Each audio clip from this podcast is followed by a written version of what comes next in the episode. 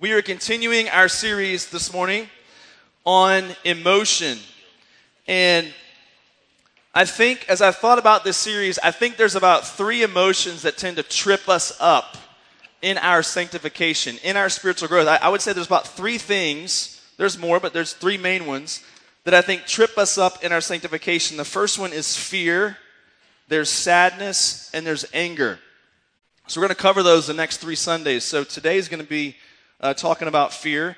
Now, how many of you guys would say that you deal with fear and anxiety on some level? Raise your hand. Be honest. Don't lie. All right, so look around. You see people that are like minded like you are um, that struggle with the same thing. So every, every season of life is present with fear. There's not one season of life that won't have some element of fear attached to it. And I would say that when I was I first came to know some kind of fear and anxiety when I was about seven years old because um, this is a little bit of an embarrassing story, but I'll tell it anyway because looking back, you go, that's a really dumb thing to be afraid of. But when I was seven years old, my brother and I were uh, doing the watercolor thing. He's a year and a half older than me. And we're doing the watercolor thing. And you know, the watercolor thing, the, the cup of water gets real nasty and gross, right? And, um, you know, being a typical nine year old, he says to me, he says, I dare you to drink that. And I'm like, no. And he's like, I dare you to drink that. And so the more he amps me up, then of course I got to be a man and I got to drink the water. So I drink the water, totally gone. It tasted nasty. But what happened was, about an hour later, I started thinking, I wonder if that was poison. and as a little kid, you know, you don't think to go tell your parents, like, hey, I did this. Is this okay? Like, you just, I'm laying in bed at night, I'm thinking, like, I, I bet that was poisonous that I just I just drank poison, I think. And being a kid, I don't understand how poison works. I don't think that well, if it's poison, I guess I'll find out in a couple hours. It's not like that. Like I started thinking about, well, maybe I'm going to die. Maybe something's going to happen to me. And so I'm sitting in school the next day just like waiting to drop dead. Okay? And have no clue how this whole thing works. For 2 days, I was scared that I was going to just drop dead of this poisonous watercolor water, right?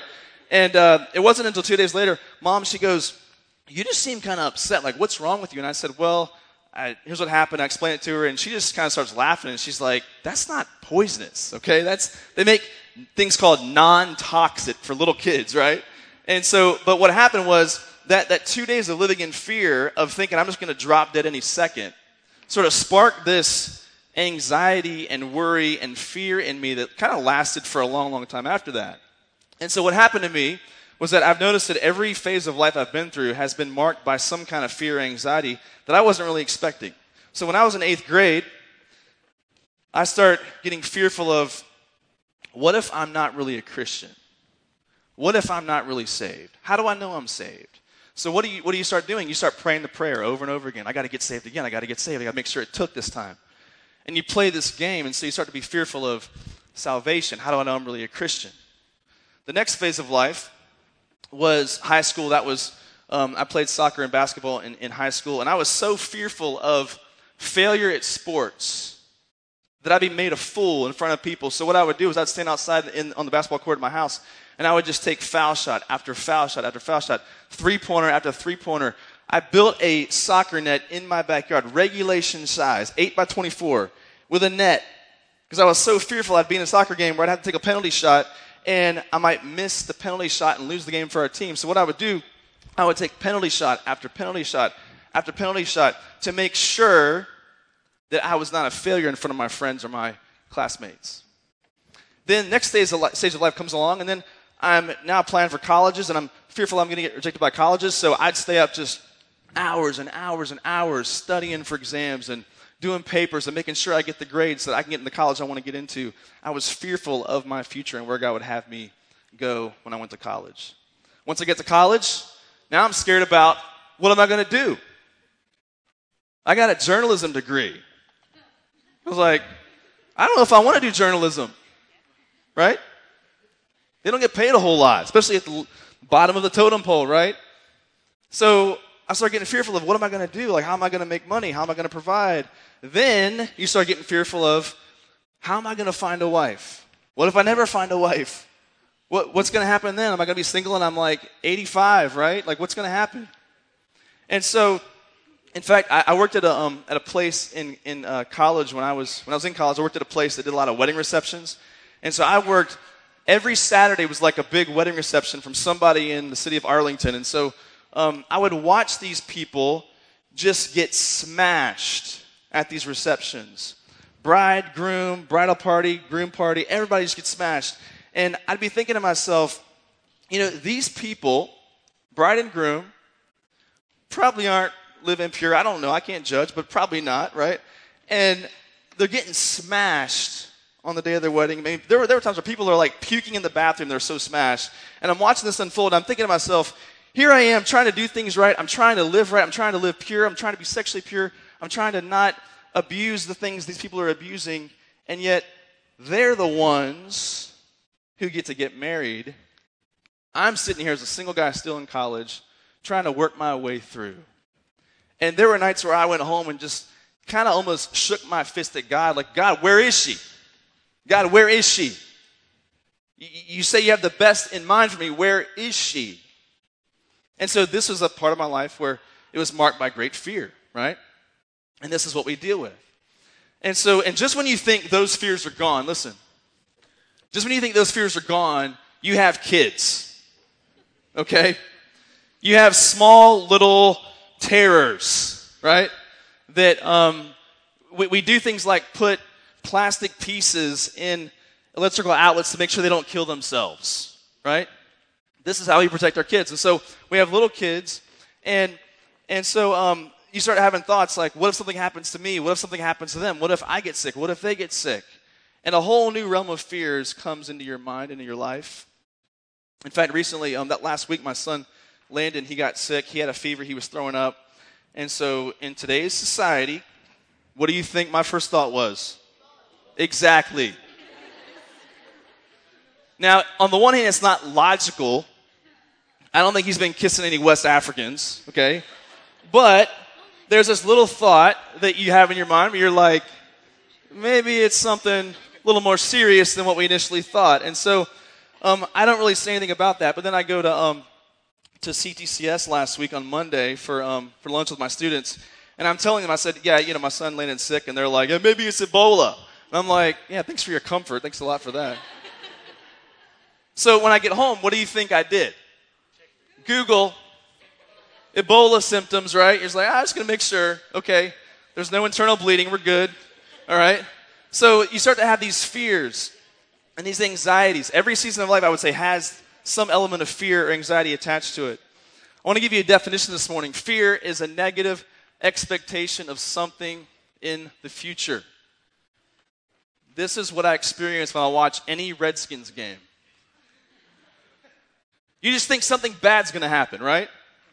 You just expect the worst to happen. And so, um, I want you to turn to Luke chapter 12. We're going to look at verses uh, 4 and 5 in part of this chapter this morning. Luke 12, verse 4. It says, I tell you, my friends, do not fear those who kill the body, and after that have nothing more they can do.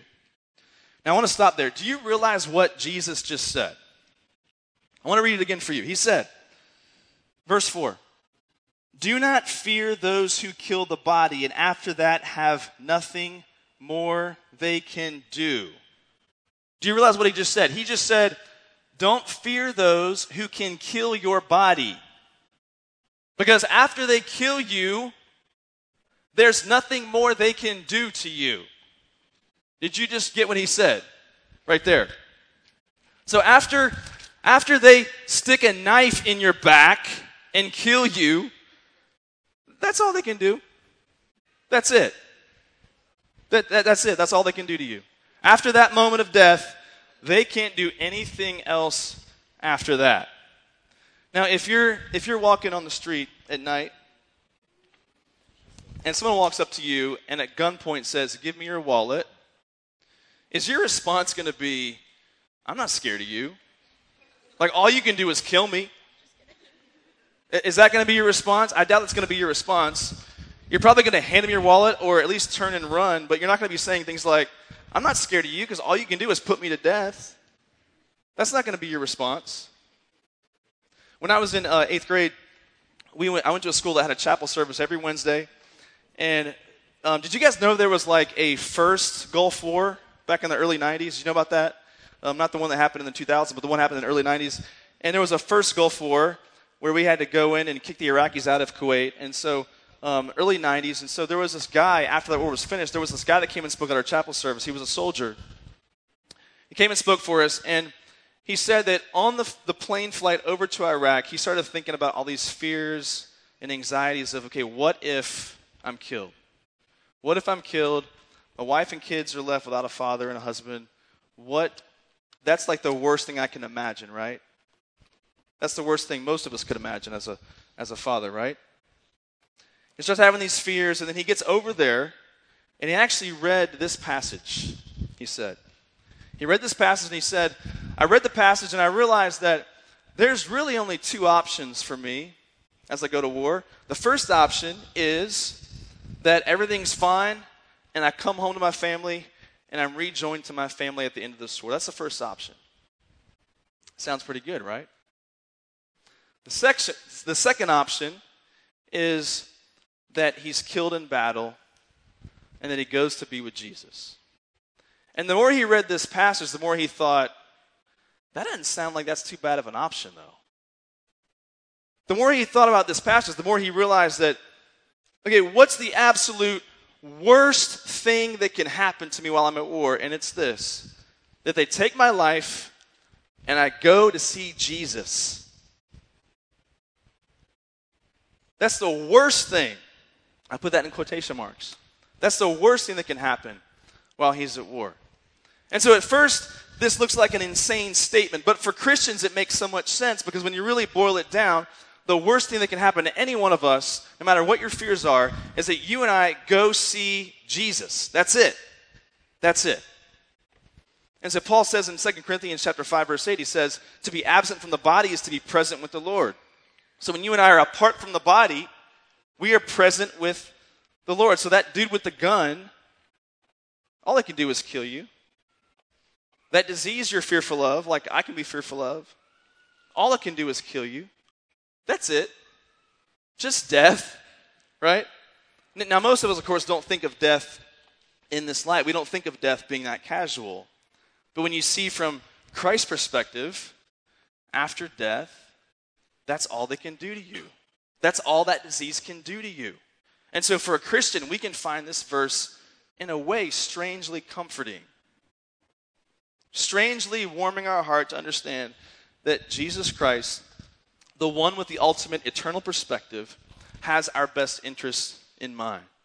So, I want you to look at verse 5. Look at verse 5. But I will warn you whom to fear. Fear him who, after he is killed, has authority to cast into hell. Yes, I tell you, fear him.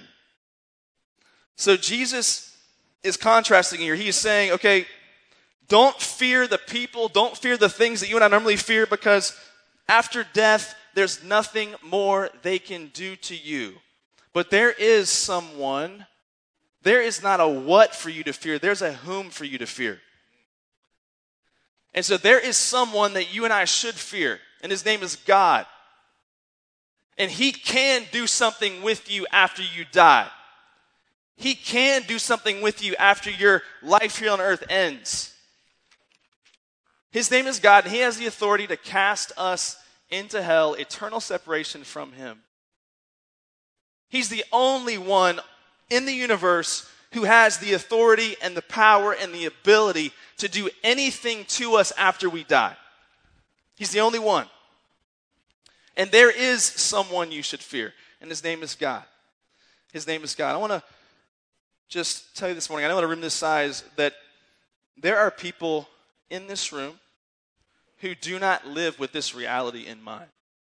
There are people in this room who do not live with this reality that that I should fear God more than I fear man.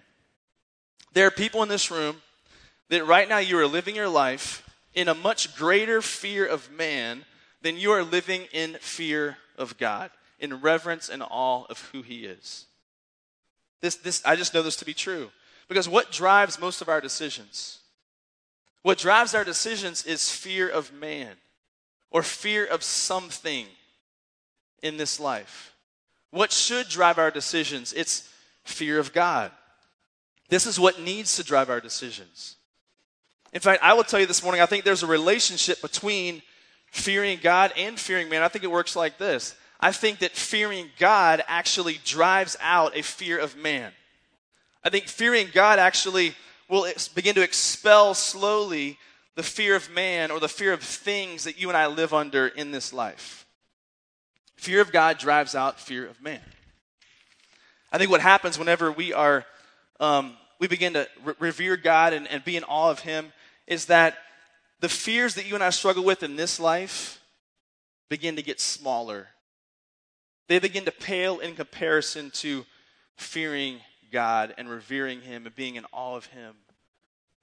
Those things begin to shrink. Now, they don't go away completely, but those things begin to shrink when you and I begin to fear, fear God and who He is, and fear the authority that He has over our lives. I want you to skip down to verse uh, 22 in the same chapter. Look at verse uh, 22.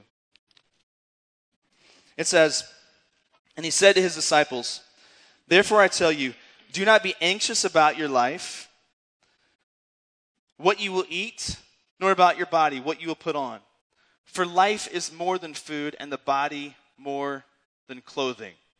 Now, how many of you guys this morning like woke up this morning and you were actually worried about whether or not you would have food today? Raise your hand. Anybody? Okay, I didn't think so. How many of you were worried about whether or not you would have clothing today? Anyone? Okay, David, you're the only guy, right?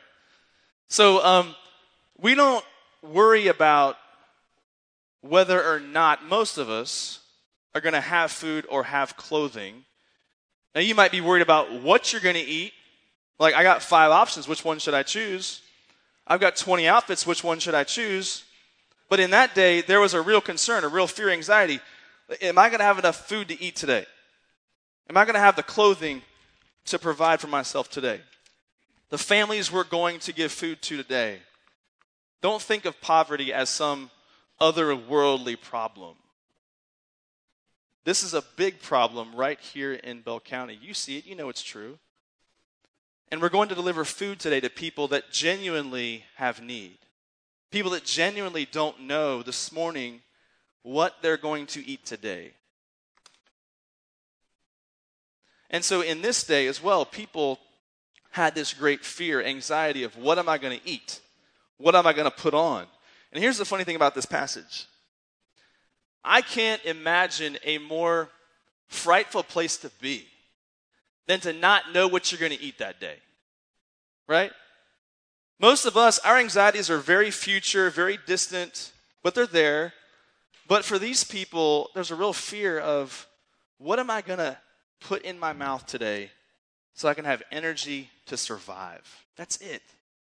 That's all I want. I don't know what it's going to be. And Jesus is telling them to put those fears to rest. He is saying, He says, for life is more than food. Life's more than food. Life's more than clothing. Life's about more than the stuff that you and I get anxious about. One writer, one speaker says, Matt Chandler says this. Put this uh, next quote up on the screen. He says, If you hold too tightly to things you shouldn't hold too tightly to, then fear and anxiety will mark your life. If you and I grab a hold of things too tightly, almost like in an idolatrous fashion, then fear and anxiety are going to mark our life. I think it's especially true whenever, whenever we um, get new things. You ever notice how when you have something that's old and you replace it, that your anxiety goes way up? The new thing now, like you're like, I, I can't destroy that. So for in our house, uh, the past few months, we've been trying to get some some new couches, some new curtains, some new stuff, just to make sure our house doesn't look like trash, right? And so we're trying to upgrade some things. And the couch that we used to have was the one that uh, we got when we first got married. It was an old couch. It's been like 10, 11 years now, so it's it's getting um, way past its life expectancy.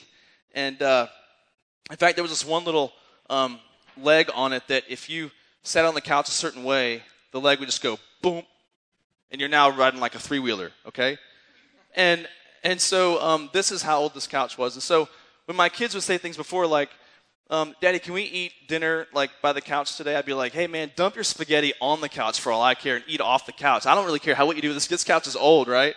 But now the kids get close to the couch with some food. I'm like, Get off the couch. Get away from that. Let's put like a line around the couch. You can't go in this line around the couch. This is the, we're going to quarantine the couch from you guys, okay? And so this is how we think of our stuff because it's new. We start to hold tightly to things. We start to think that um, I can't let anything happen to this. This is now, this is now what I want. And fear and anxiety start to mark our life. So we see in this passage that Jesus says life is more than the things that cause us fear and anxiety. I want you to think right now about the things that cause you great fear and anxiety. What are they? Just think in your mind, what are they? Jesus is saying that life is more than those things. Life is more than that. Life is more than the things that cause us great fear and anxiety. I want you to um, think about this. There are really two kinds of fear that you and I have. And I'm going to tell you that one of them is a healthy fear, the other one is an unhealthy fear. So, for example, my daughter, she is four years old. And so if she goes out the front door, is it right and good for me to be thinking about her running into the street? Is it right and good for me to say, hey, Sienna, like you can't go out there unless I come out there with you? You, you can't be out there alone because I'm fearful that she's going to dart across the street without looking. Is that a healthy fear? That's a healthy fear. That's a good fear. It's a constructive fear. It's a protective fear. But if I'm still concerned about that when she's 32, if I just live in anxiety and fear and I'm she's 32 and I'm 60 whatever it is and I'm like laying in bed at night I'm like Courtney I, I can't sleep like I'm just fearful that Sienna's going to run out into the street and get hit by a car like that's a little I mean yeah that's a little messed up right that's that's an unhealthy fear now, it could happen, right? But for me to obsess over it and to be consumed by it, we'd say it's an unhealthy fear. And so for all of us, there are healthy fears and there are unhealthy fears. And, and so um, I think many of us were consumed by this unhealthy anxiety that just sort of clouds our existence, right? It just clouds our existence. And that's where we find ourselves. Look down at verse 24. It says this 24. Consider the ravens. They neither sow nor reap. They have neither storehouse nor, nor barn, and yet God feeds them. Of how much more value are you than the birds? And which of you, by being anxious, can add a single hour to his span of life? If then you are not able to do as small a thing as that, why are you anxious about the rest. So, this verse does not give us permission to be lazy. It does not mean sit back on the couch and just let life come to you. Don't do any work. Don't have a savings account. Don't have a checking account. This is not what this verse is about. This verse is not about being lazy, giving us permission to be lazy with what God's given us. Um, you know, when this verse talks about birds and how God provides for birds, and uh, my wife, she's somewhere, I think, in the room, and she, um, I, I noticed early on in our marriage that that she doesn't like to just feed the animals that we actually own, but she likes to feed the the animals that live in the city, like birds and stuff. Okay, and so um, she wants to get bird feed from the store, and she wants to put it out for the birds. And my first reaction to that was, you know, well, well Courtney, you know, in, in Luke 12, it says that um, God feeds the birds, and so we don't have to. And then, of course, she could say back to me, well, God is wanting us to be the ones that feed them, right? And she, he wants to use us to feed these birds. And so, but as you know about bird feed, um, bird feed never just stays bird feed, it becomes squirrel feed, right? Squirrels love bird feed. And, and I'll also tell you that there's no such thing as a squirrel proof bird feeder, no matter what they say. Um, we bought all of those, and none of them work. And um, there'll be a, bird, a, a, squirrel in the bird feeder, like the squirrel-proof bird feeder.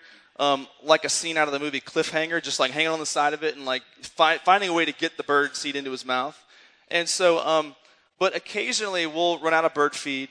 And in the middle of summer, it's really funny. This one squirrel will uh, perch himself up on the ledge of our windowsill.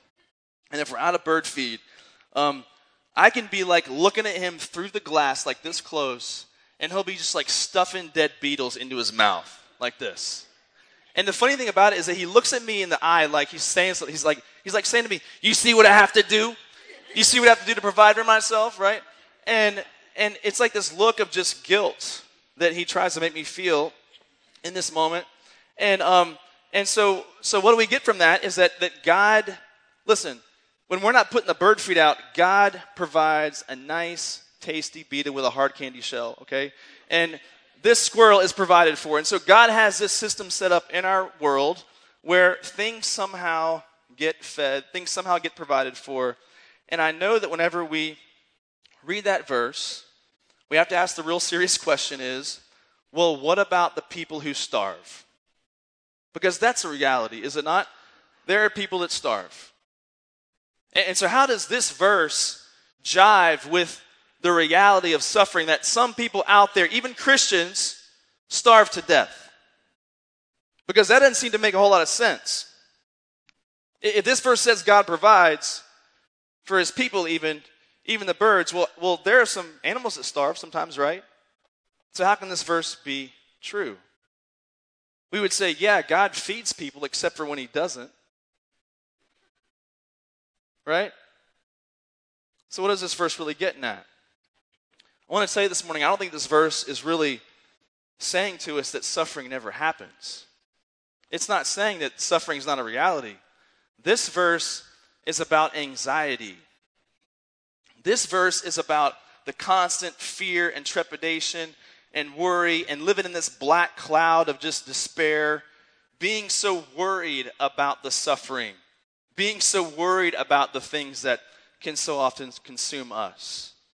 This verse is saying that you can't let fear and anxiety be the ruler and reigner supreme over your life. In verse 25, we see actually proof of this. In verse 25, it says, And which of you, by being anxious, can add a single hour to his span of life? You know what's beneath that verse? Death. Right? Beneath that verse is death, that we all die. How many of your parents are doing like P90X, insanity, paleo, like, raise your hands. Parents doing that stuff? Um, a few of them are. Eventually, we're all going to die. Now, we might delay the inevitable a little bit, but we're, eventually, we're all going to die. And this verse is pointing to that. And so, Christ is basically asking the question what does anxiety actually accomplish in our lives? No matter what you and I do, we're not going to add a single hour or minute to our life.